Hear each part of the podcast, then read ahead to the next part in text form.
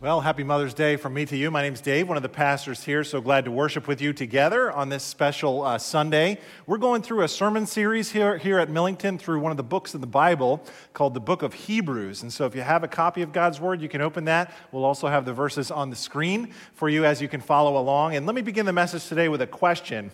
And the question goes like this Whatever happened to Susan Pevensey? You might remember her as one of the main characters in the Chronicles of Narnia series. Susan, Queen Susan. She was the second born of the Pevensey children after Peter. She was the oldest sister. Uh, she was known to the Narnians as Queen Susan the Gentle and was uh, known to be logical to the point of being stubborn at times, motherly, and much more serious than her younger sister Lucy, poor old Lou during her reign at, Nar- at the Narnian capital of Cair Paravel, uh, she was famed for her graciousness and her incredible archery skills. They uh, called her Queen Susan of the Horn. Uh, there, she developed a special connection with Aslan, the lion, noticing things like his depression and witnessing his death and resurrection, and even helping him to free the witch's victims. Unfortunately, during the Pevensey siblings' second visit to Narnia, Susan demonstrated indications that she had trouble believing in magic. She was the last of the children to believe and see Aslan during the nighttime hike to Aslan's How. And when she finally did see him, he told her that she had been, quote, listening to her fears, unquote. And he tried to comfort her. Once she was back on Earth, however, she began to convince herself that Narnia was just a game because of the fun that they had there, she thought that her siblings were being so silly to continue entertaining such childhood fantasies. And in the last scene of the final book, uh, the last battle, while they're in Aslan's country, a place that represents heaven, the other kids and we, the readers, realize for the very first time that Susan is not there. Some of the other characters ask why Susan is not in glory with the rest of them. And that's when C.S. Lewis penned these famous words My sister Susan, answered Peter shortly and gravely, is no longer a friend of Narnia. Is no longer a friend of Narnia. What a haunting sentence. Susan at one time seemed to be a follower of Aslan but she ended up turning away. This fictional scene raises a very important issue we have to ask in our Christian faith. When we get to glory, could there be people not there that we were expecting to see but will not see? Let me just ask you a few basic questions. Answer them in your own mind. If you enroll as a freshman in college, take a bunch of classes, but then drop out in the middle of your sophomore year, never to return, will you still graduate? If your football team is up with a 21 point lead at halftime, but when you go into the locker room, you decide with your friends you're going to forfeit the rest of the game, do you still get the win? If you've decided to take Dave Ramsey's FPU and pay down your debt, but you only pay down 50% of what you owe and then stop, will you be debt free? If you're on a road trip to Disney World from New Jersey and on your way you stop in North Carolina at a hotel, but in the morning you do not get back into your car and continue on to Orlando, are you going to make it to your final destination? And if you begin a journey of faith in the Lord Jesus and stop, are you going to make it to God's heavenly rest? Please turn with me to Hebrews chapter 5 as the author answers that haunting question. This is one of the most difficult passages in the New Testament, if not the most difficult passage. Here, the author gives us the third warning in the book of Hebrews. These warnings you see on the screen are going to get progressively more and more serious. Today is the warning about dullness. It involves calling into question the very salvation and genuineness of the faith of some of the readers. It's a very serious warning. And so in our passage, we're going to see, I believe, three different characters, three different categories of people in their church and in any church. And they are, first of all, the milk drinkers, second of all, the meat eaters, and third, the mask wearers. Not to be confused of the masks that you're wearing right now. What I mean is counterfeit Christians. The milk drinkers, immature Christians, the meat eaters, mature Christians, and then the mask wearers, the counterfeit Christians, those who are not true believers. Those three categories of people are in every church. And so the question we have to ask ourselves as we approach God's holy and inspired word is which one am I? What are the marks of spiritual immaturity and what are the marks of spiritual maturity? And what is the difference, especially between category one and category number three? Because that is where the author is issuing his warning. He is saying, Some of you, I'm not sure if you're in category one or category three, and that is very concerning to him because they look very similar. So that's our challenge today. And as you can tell, it's a steep challenge. So why don't we pray for the Lord's help? God, as we think about your word, we are mindful of the fact that this is not a book written by a mere human being, but that your Holy Spirit inspired this text and preserved it so that we could actually read this wonderful uh, sermon, this letter in our day today. Now, would you now do what only you can do? Open up our ears, open up our spiritual hearts, our spiritual eyes. Only you can do that. And we ask, God, that the, that the words of this preacher's mouth and the meditation of all of our hearts would be acceptable to you, O Lord, our rock and our redeemer. Through Christ our Lord, we pray. Amen. Character number one, the milk drinkers.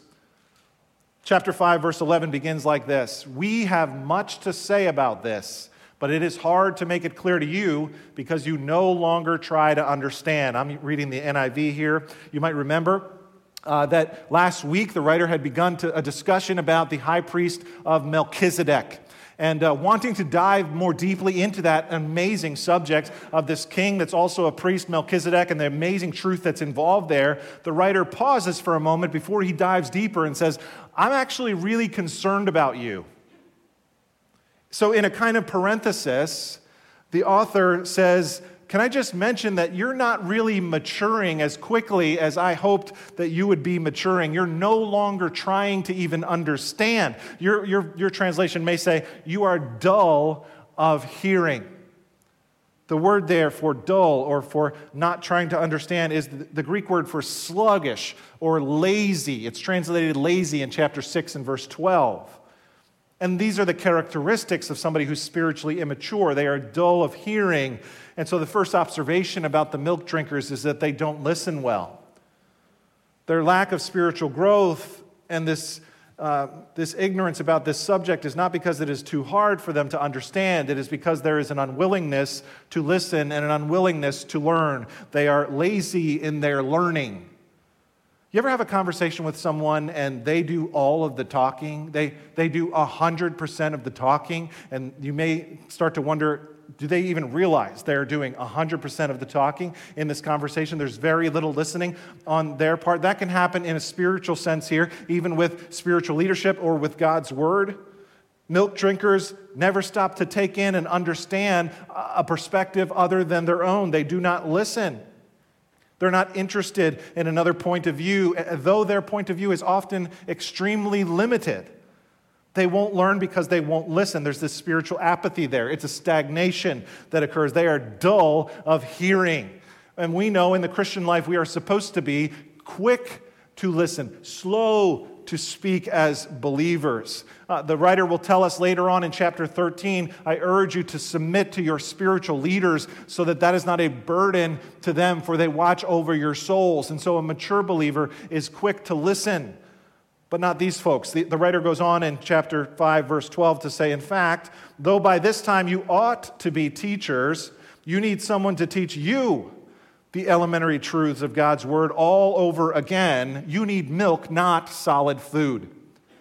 And here the writer begins to use a metaphor for human development in order to describe uh, spiritual conditions. They have regressed back to a state of immaturity. They have an arrested development, and they are, they are like spiritual toddlers who still drink milk rather than solid food. They are spiritual babes.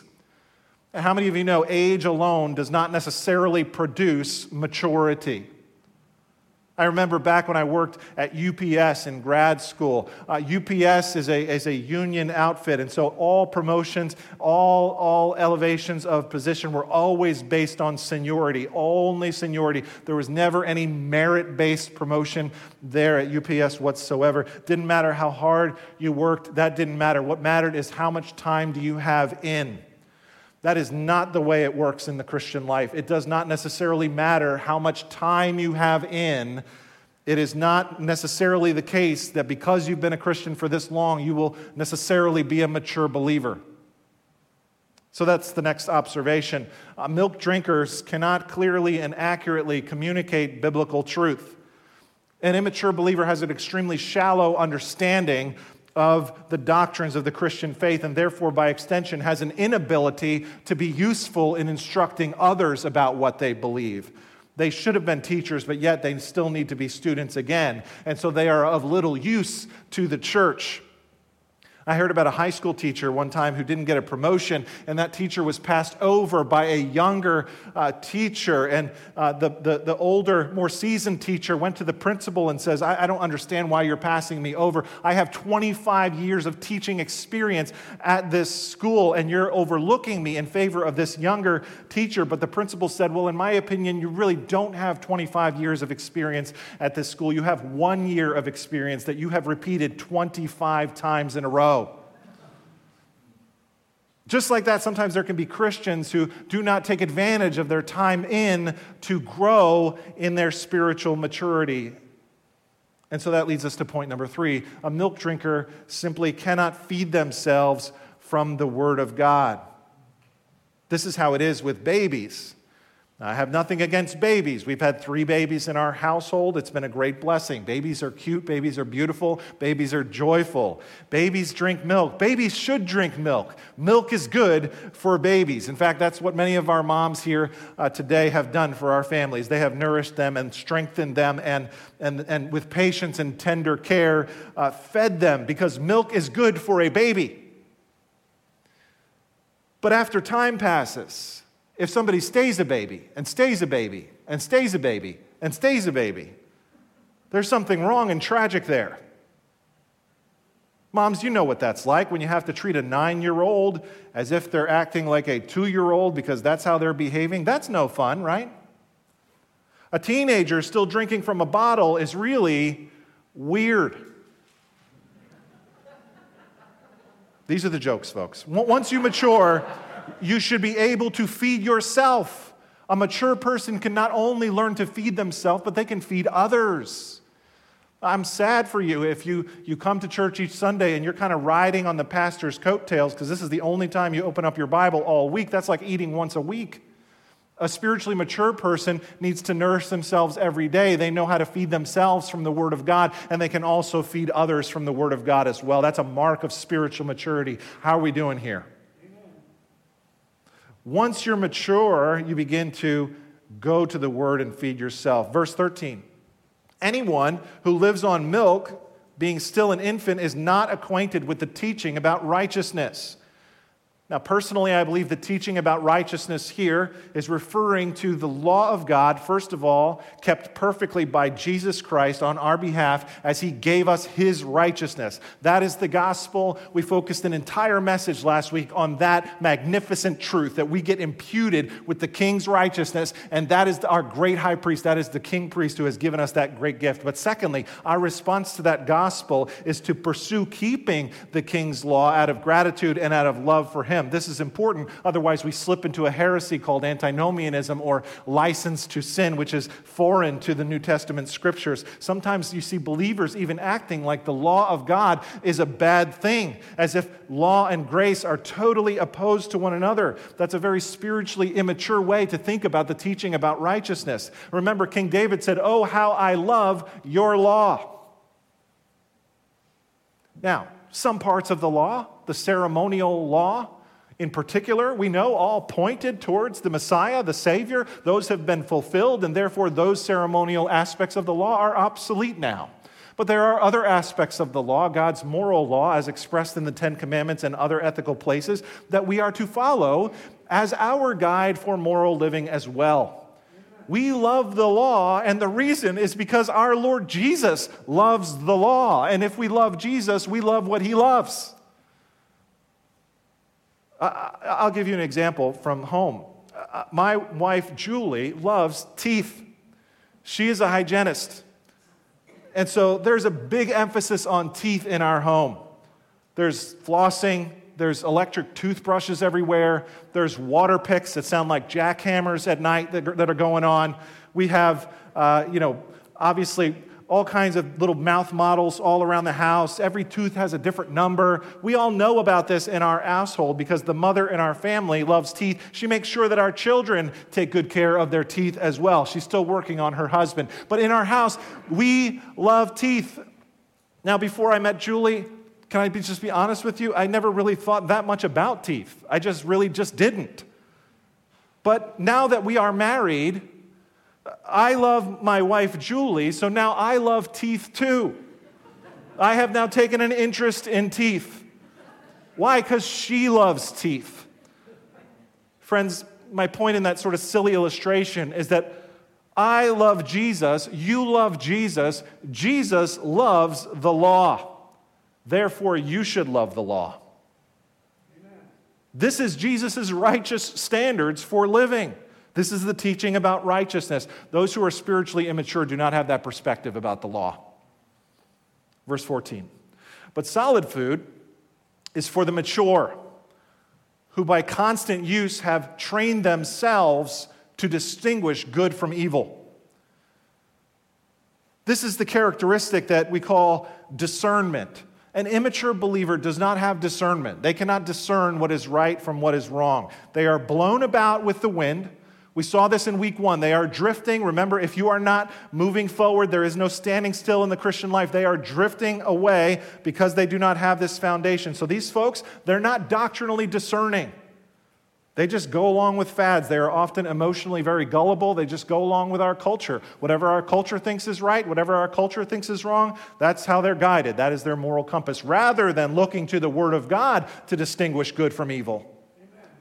And so that's the fourth characteristic of an immature believer. A milk drinker is very undiscerning. I heard a great quote about discernment this week. Quote, discernment is the ability to see the truth in the midst of the deception. Discernment is the ability to see the truth in the midst of the deception. But these folks are often not concerned about that. They're personality followers. They, they love to be taken in by more charismatic personalities. But that's not good. If we do that, we can begin to condone things that God condemns, and we can actually resent things that God approves. We must be discerning. Finally, notice here it says in verse 14 that by constant use they distinguish good from evil. By constant practice, your translation might say, they are putting their faith into practice, which is the fifth characteristic of spiritual immaturity. Milk drinkers do not put their faith into practice. There's no good works. There's no action. There's no real fruit in their lives. There's no real act of obedience. One of the great joys of our lives as uh, husband and wife is the Lord has given us three kids, and we're just really blessed. We have a fun time together, especially when they were little. I remember when they were small, I used to play this game with, with them called Follow the Leader. You remember that game, Follow the Leader. There's a leader, and you walk around behind the leader, and you have to do whatever the leader does.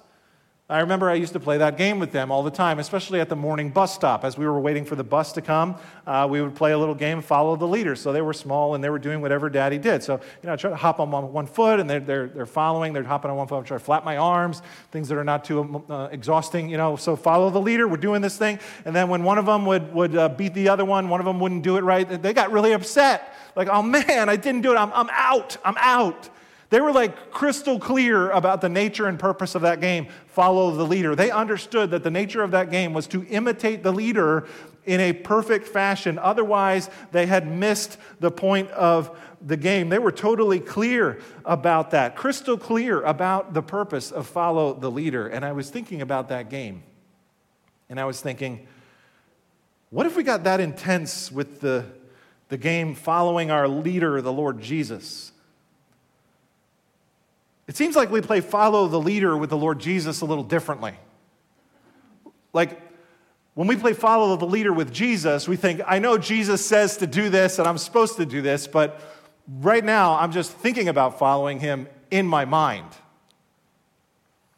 I know Jesus said to do this, but I'm just kind of thinking about following him with my heart. I'm just memorizing what he said about following him. I'm not actually following him. I, maybe I'll follow him in that way later in the future. I'm planning on it. I don't think that's actually how the game is supposed to work. I don't think that's the mark of spiritual maturity. Instead, real faith would show itself in my action. James says that faith without works of this kind is really a dead kind of faith. And so the milk drinkers, we see, they don't really listen. They can't really clearly communicate accurately biblical truth. They, they cannot feed themselves from the Word of God. They are very undiscerning and they do not put their faith into practice. How are you doing? If on a scale of five you had to rate yourself on each of those characteristics, five being you're really doing great on this, one being you're not even on the scale, how are you doing so far with this spiritual maturity rubric that the book of Hebrews is giving us today? Can I be honest with you? There was a time in my life where I was not doing any of those things. Extremely spiritually immature in my adulthood. Not really paying attention to any of those marks of maturity. Around that time, I had met my wife, my wonderful in laws, began to see what the spiritual life could really look like, and the Lord, through His mercy and grace, completely, completely, thank God, changed my life around. How are you doing? Let's look at the second category of people, the meat eaters. We find these people in chapter 6, verses 1 through 3.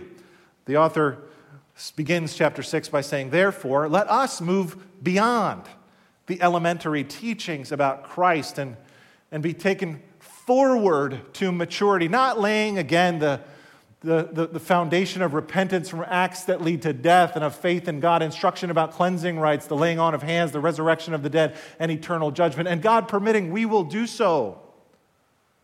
The elementary teachings he's referring to may be either the foundational aspects of Judaism or the basics of Christianity. Scholars are divided on that. We're not really sure. My leaning, because of verse 2, where it says the cleansing rites, is he's talking about the the ceremonial washings they had in Judaism. And so, uh, my thought is that Christianity is built on top of Judaism, on top of that foundation. Now, it's not that we abandon those doctrines of Judaism, they were right and true and they had their time, but we are to build on top of them now. Christianity is built on top of the Jewish scriptures. They were like the ABCs of the faith, but now we cannot simply just learn our ABCs and we're done. We must now take those letters and begin to form words and begin to form sentences and begin to form paragraphs and begin to write God's story that He is writing in us for His glory and move on toward maturity. Notice that word, maturity, there. You might say, well, what is maturity? Simply put, I would say it's the opposite of everything we've just said about spiritual immaturity. It means rather than not listening well, we do listen well. It means rather than not being able to feed ourselves, we do feed ourselves. Rather than not communicating biblical truth, we can communicate biblical truth. Uh, fourthly, rather than being undiscerning, we become discerning. Rather than not putting our faith into practice, we put our faith into practice. We pursue maturity. Now, that doesn't mean we're perfect. Paul says in Philippians chapter 3, I have not already obtained perfection. That's not possible in this life, but we should be pressing forward. Notice the beginning of verse 1 let us move beyond. Your Bible might say, let us go on. That little phrase sticks in my mind as one of the central commands of the book of Hebrews. Let us move beyond. Let us go on. And it reminds me of a story that the author has been weaving through this book the story of the Exodus.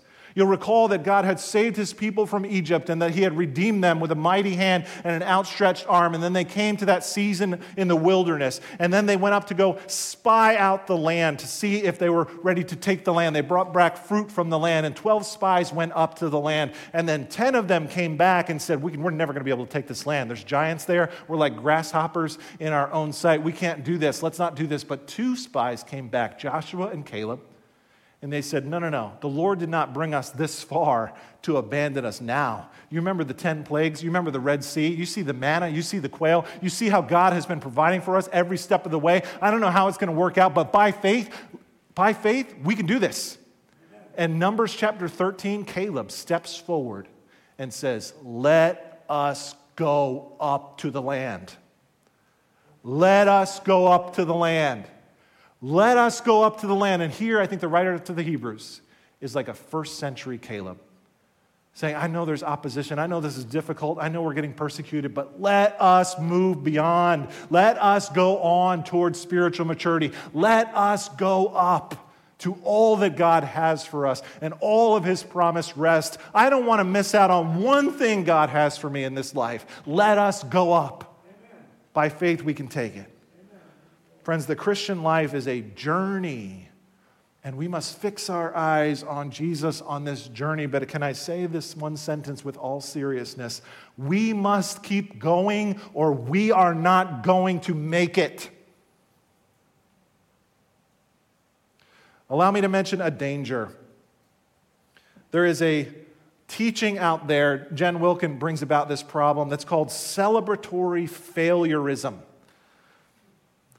What in the world is that? It is a defeatist attitude, a perspective on the way we live the Christian life.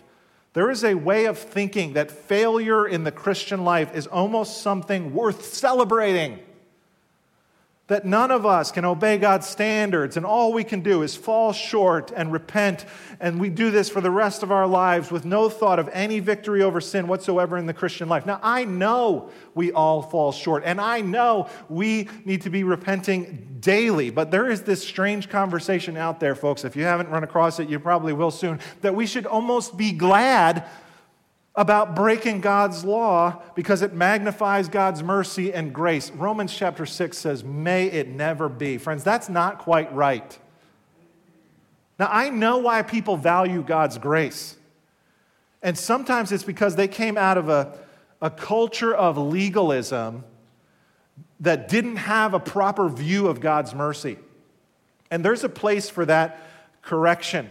But this is an overcorrection. This is a thinking that sometimes obedience kind of gets missing, or almost like obedience or holiness are like bad words. That's not quite right. Now, I love the doctrines of grace. I love the doctrine of justification last week, if you were here for Hebrews 4 and 5, my heart was soaring as we talked about the work of our great high priest on our behalf and this amazing sacrifice and atonement that he has made for us by his mercy. That is an amazing truth of God, and we need to proclaim that message of grace for the world. However, there should also be a positive moving forward in the Christian life, and we should pursue this. Friends, we should not reduce the gospel to only the news of justification. Justification is good news. Sanctification is also good news. You might say, How is that good news? Well, let me let Jen Wilkins say it because she says it better than I could. Justification is the good news that by faith, you don't have to pay the penalty of your sin. Wow, un- unbelievable. Go back and listen to last, last week's message if you missed that. But sanctification, she said, is the good news that you don't have to live in your sin anymore. Amen. That's good news too. The mature person understands that. I recall I had a professor at DTS, Dr. J. Dwight Pentecost. When I enrolled, he was 88. I, I thought, I better take this guy because I, you know, I don't know. he ended up teaching until 99. Uh, I had plenty of time. But so I, I, he was teaching Hebrews. And I actually just, I have so much respect for him. I went up and I said, Dr. P, I'm, I'm a little confused about the Christian life and victory. Can we really experience victory in the Christian life? This is like an 89 year old man. And he said, Yes, moment by moment. Yes, moment by moment. I will never forget that answer. Yes, you can. The Holy Spirit lives inside of you, and every point in your life, you have a fork in the road and a choice to either pursue the life of faith or not. Yes, moment by moment. You won't obtain perfection, but true victory is possible. Sanctification is good news. For the milk drinker, they don't understand that. For the milk drinker, like Jesus is a part of their life next to a bunch of other parts of their life. For the meat eater, Jesus is the most important thing in their life.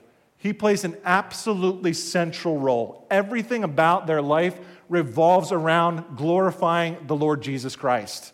They want him to like live through them. They want to die so that he can live. Christ really is their all. So this is the pursuit of maturity and friends, I'll say it again. We must keep moving toward maturity or we will not make it to our final destination. Which leads us to movement three the mask wearers. Now, these next few verses of chapter six have caused many Christians throughout the centuries no small amount of stress. There is no small amount of commentaries and articles and debates and views on this. If you want, we can talk. I have all the seven views listed. We'll, you know, we'll talk for a long time. There's a lot of uh, work that goes into just understanding these three verses, but I think if you understand them properly today, they will take on a very easy to understand explanation. So let's just look very carefully with our ears. Let's listen very carefully to what it says. The writer says, verse 4 It is impossible for those who have once been enlightened who've tasted the heavenly gift, who have shared in the Holy Spirit, who have tasted the goodness of the Word of God and the powers of the coming age, and who have fallen away to be brought back to repentance. To their loss, they're crucifying the Son of God all over again and subjecting him to public disgrace. And so here we have this somber warning. The word fall away there Parapipto is only used one time in the entire New Testament. You have to search classical Greek literature to find out the definition. And when you do, you find out it means either to fall back, to fall alongside, to go astray, to get lost, or fall into a severe error. It is a forsaking, it is a turning away. This is not a passive act, it is a deliberate repudiation of the faith. It is something you decide to do. You're not going to do this by accident. Notice the text of Hebrews says, if you do that, though, it will be impossible for you to be restored again. Verse 6 says, when you do that, just like pursuing the system of Judaism puts you back in the camp of those who are under God's judgment in the first century, and the temple will be destroyed just as Jesus predicted, you are like crucifying the Son of God with them all over again and receiving the same judgment that Jesus pronounced on them. This is a, it, it, this is, this is a somber warning about not becoming an enemy of the cross. And spiritually speaking, the word for this is called apostasy. Apostasy is a real and somber and sobering, scary issue in the Bible. Now, don't misunderstand. An apostate is not just a non Christian, an apostate is not just a struggling Christian. An apostate is someone who seemed to be a believer was part of Christ's visible church, participated in the community of faith, but then later rejects Christ, turns away from sound teaching, and leaves the church. These individuals do not reject Christ ignorantly, they do so knowingly and willfully. And their judgment is severe.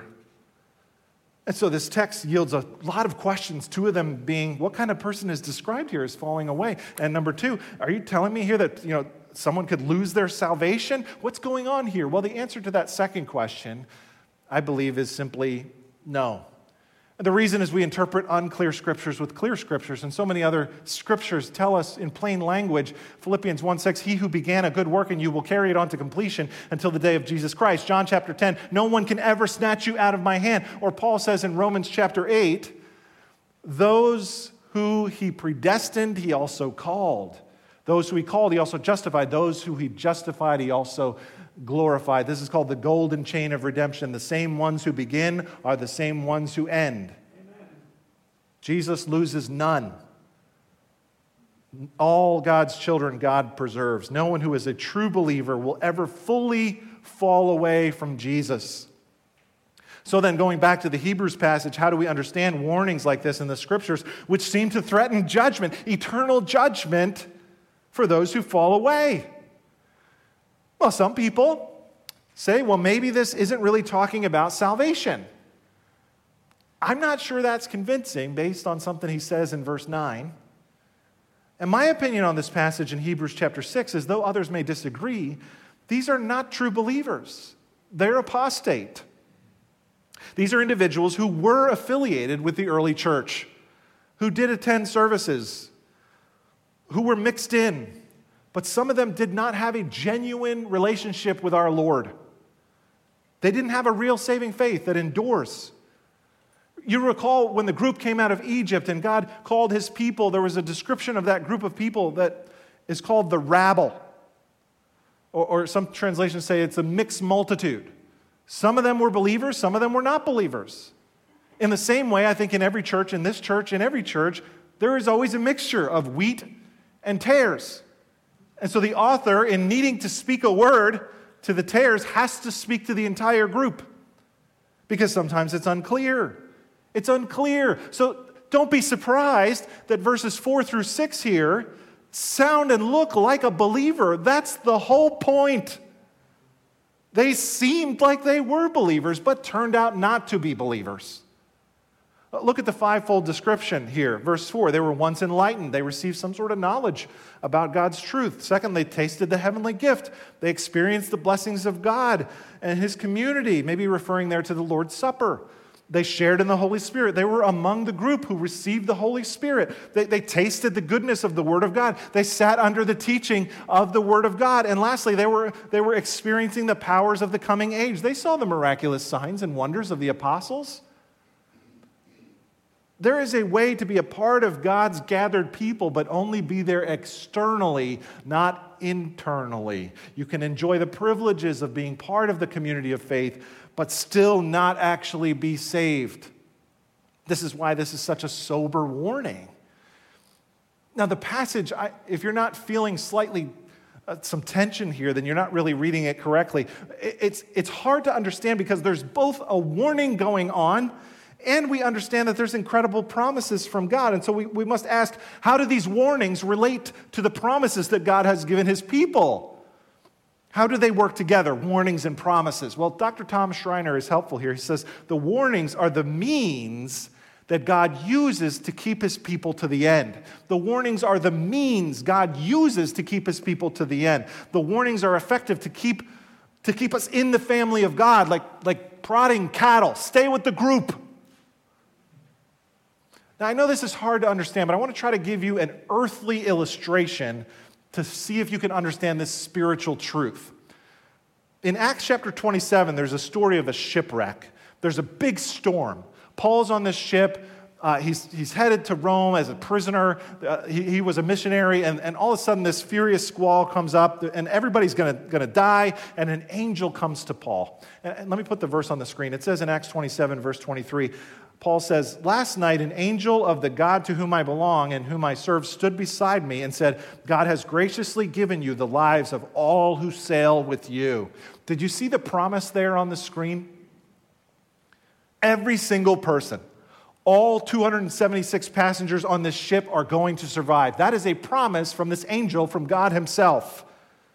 I want you to see that promise as analogous in a way to the promises that God has given us of salvation. A little time passes after the angel visits, and some of the sailors in the middle of the storm don't believe Paul. They get scared and they start trying to escape the ship. They find like a lifeboat on the ship and they're like letting themselves down privately in a lifeboat. And Paul spots them from across the ship and talks to the captain, the centurion. And it says this in verse 31 Then Paul said to the centurion and the soldiers, Unless these men stay with the ship, you cannot be saved. If you allow the sailors to do this, Paul says, we're not going to live. Notice how this passage works. Paul gives them a warning that if he allows them to do that, they won't survive. But he's already given them a promise that they will survive, and the warning is the means by which the promise will come to pass. The warnings of Scripture work like that. Spiritually, the warnings of the Bible are the means that God uses to keep his people to the end. It is a loving thing to issue a warning. It is Mother's Day. How many of you moms know what it means to issue a warning to your children? You know how warnings work.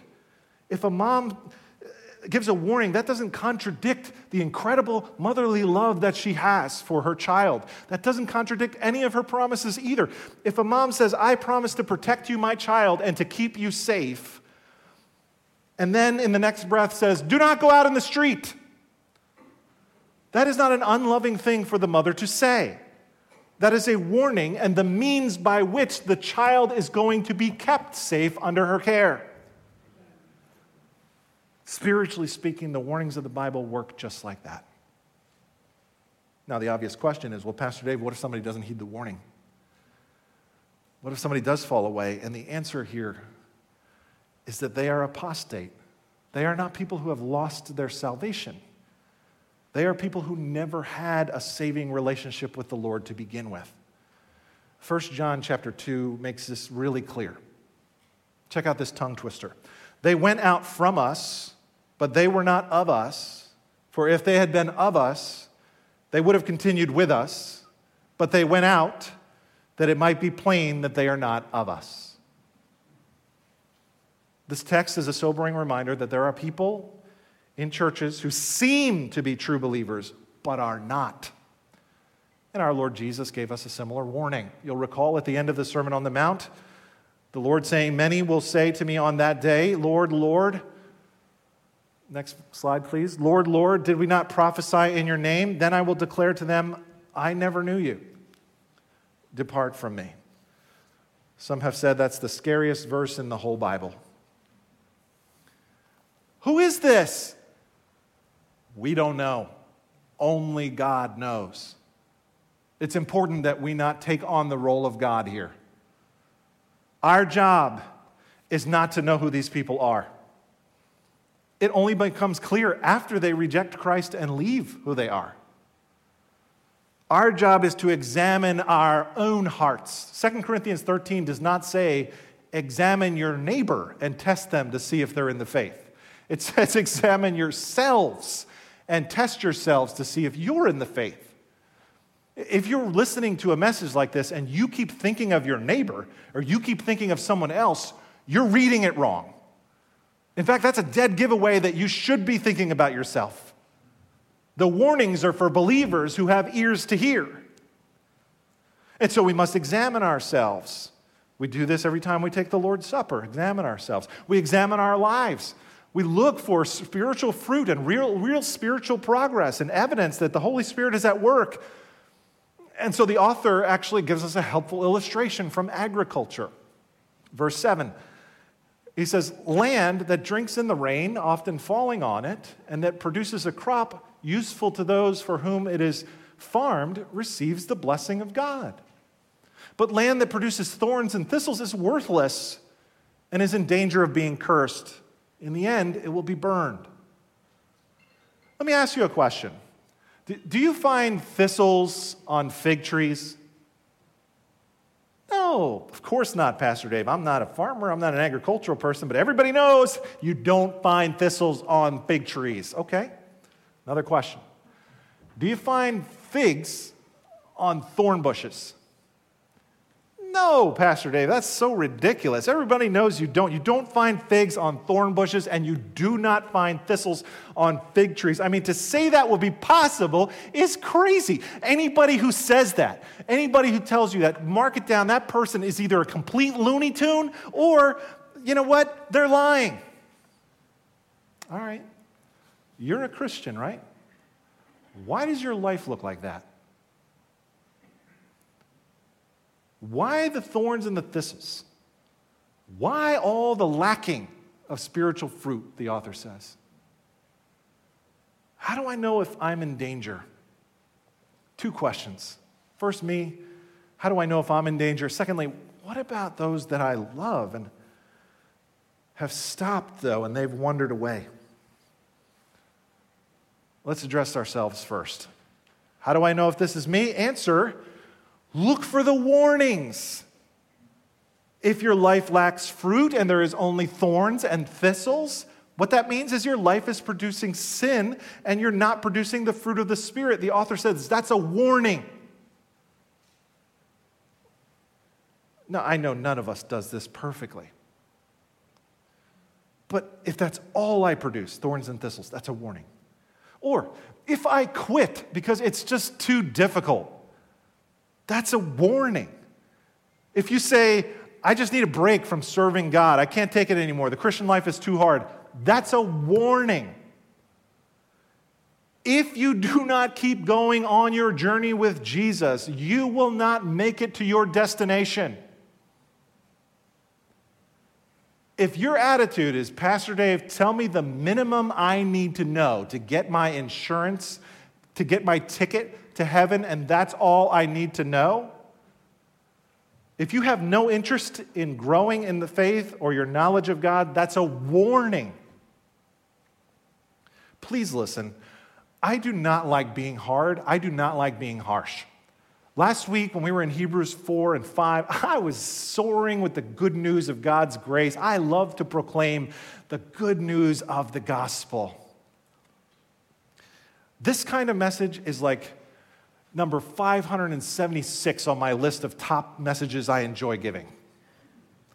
But I would not be being faithful as a pastor if I did not communicate with you accurately what God's word has to say.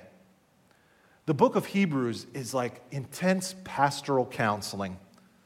This letter is intensely pastoral. I know there's a lot of theology, but this author cares deeply about his audience. It's like public counseling. Remember chapter 13, verse 22, the author calls this a word of exhortation. A word of exhortation. In the, in the Greek, that word actually is the word parakaleo, which has two parts. Para means to come alongside, like a parable. You throw a story along the side. A para means to come alongside. That's, that's, what a good counselor does. They come alongside of you in your difficulty, and they walk with you, and they are for you. And that, we need that. We need that's the ministry of mercy. We need that from God's word. We need that from spiritual leaders to help people through difficult situations. Come alongside. The second part of the word is kaleo. You know what it means? To yell.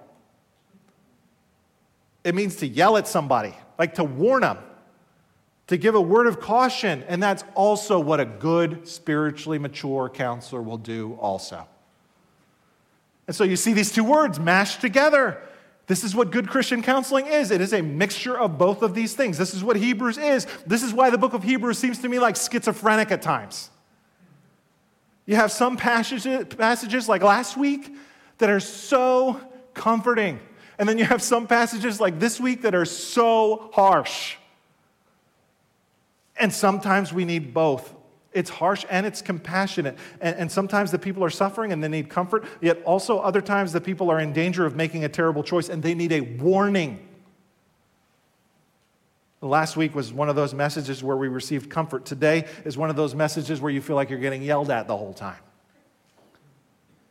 The warning that the writer is giving here is that those who are milk drinkers and those who are mask wearers can sometimes look the same. In other words, if someone remains a milk drinker and stays a baby and stays a baby and stays a baby, that's a warning. That's a chance that that person is actually not a true believer in the first place. And so the exhortation is to press on and prove that you are not a mask wearer. And so that's how we handle the exhortation for our own hearts. Second question what about the people I love? A friend or a child or a grandchild that used to follow Jesus but no longer does, what about them? Now, one of the hardest things about this passage is for, for me is that names come to mind, like faces come to mind, real people come to mind. And I'd love to tell you that if they prayed their prayer when they were four years old, that they're going to be just fine. but that would not be being honest with the scriptures. The scriptures are really clear that those whom God calls persevere with enduring faith, and it's active, and they begin this pursuit of spiritual maturity that carries on to completion on the day of Christ Jesus. And so, for our loved ones that seem to have wandered away, we pray and we warn and we leave them into God's hands, knowing that the judge of all the earth will do what is right. Which brings me to you. Now, it could be that the Spirit of God has aligned this text today because someone needs a warning. Or maybe you're watching today and you need this warning. Can I say, please, if that's you, listen. The writer here is so desperate that his church does not go down this road. He's begging them.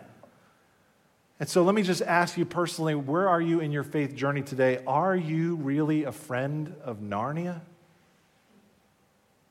Before you answer too quickly, I wonder would other people put you in that category?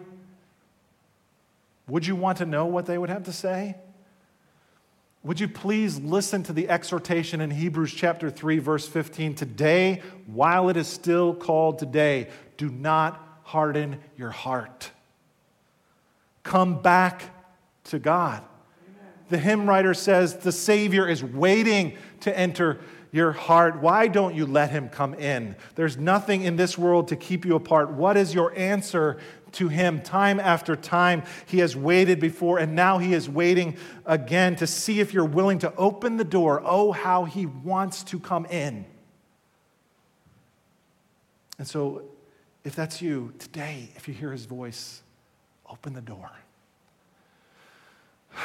Now, for the rest of us for the vast majority of people in a congregation like this and those who would choose to tune in to watch today, I want you to receive this encouragement at the end of this passage. Verse 9. Even though we speak like this, dear friends, we are convinced of better things, in your case, the things that have to do with salvation God is not unjust. He will not forget your work and the love you have shown him as you helped his people and continue to help them. This is the only time the author uses that phrase, dear friends. Your Bible might say, beloved. The author is encouraged by what he already sees in the vast majority of his audience here. And he points out three critical areas of fruitfulness. First, their labors in the ministry. God will not forget your work, your good deeds. Second, their affection for God, the work you're doing, you're doing it as to the Lord. You're working unto Him. I see that. Third, you've helped His people, you're serving the saints. God is watching you. This is all evidence that your faith is real. Your faith is genuine. You are the real deal. And so he concludes this passage by saying, just keep on moving forward. Just keep on pressing in. Verse 11 We want each of you to show this same diligence to the very end so that what you hope for may be fully realized. We do not want you to become lazy, but to imitate those who, through faith and patience, inherit what has been promised. How encouraging. Continue to be diligent, make every effort, be serious about your faith, be earnest to the end, be intentional about your relationship with the Lord. Secondly, be hardworking for your faith so that you might not be lazy or sluggish like those others, and be patient in your faith. Be imitators of those who, through, through, through faith and patience, inherit God's promises. Those promises are for you. Keep on going forward, brother. Keep on moving forward, sister. This is the vast majority of us here, I believe. You are on this journey, and you have not given up. You are going to make it because you see this kind of fruit manifesting in your life. God is at work in and through you, and He who began a good work in you will carry it on to completion. Beloved, we are convinced of better things concerning you, things that accompany your salvation. Amen. Amen. Let's pray together as the worship team comes to lead us in song. Heavenly Father, Thank you for preserving this warning, though it's difficult to hear. And God, I'm just going to ask you to do something that only you can do now. Because only you know who's listening or here or watching. Only you know who needs to be warned. And only you know the difference between those who need to be warned and those who need this encouragement. And as a mere human being, I cannot make that differentiation. So, Spirit of the living God, would you please make that differentiation yourself? With every head bowed, every eye closed, personally, as you think about your own relationship with the Lord, is there anybody here today who's just been drinking milk? Who might even be dangerously close to looking like someone who would fall away. If there's anybody in the room like this, would you just take a moment and recommit to pursuing maturity with God today? Just say, God, I know I need to come back on this path of spiritual maturity. Let me encourage you, as one of your pastors, let me encourage you to come back. We love you. God loves you. And dear Lord, I just pray for those here today who are struggling, and maybe even feel alone, who feel like maybe nobody else really knows what they're, they're going through. Help us as fellow believers to come alongside one another and encourage one another and exhort one another toward love and good deeds. Help us to see how we can help those who need to come back into the fold of God, and those who need to pursue maturity, and those who need to pursue you and make you the very center of our lives. God, would you bind our wandering hearts to you? I pray for our body here today in this service that these folks, Lord, would be people known for pursuing you with all of their heart, all of their mind, all of their soul, all of their strength. For you are all to us, Lord. We love you and we worship you. We want our lives to reflect you. For the glory of your beautiful name, we pray. Amen.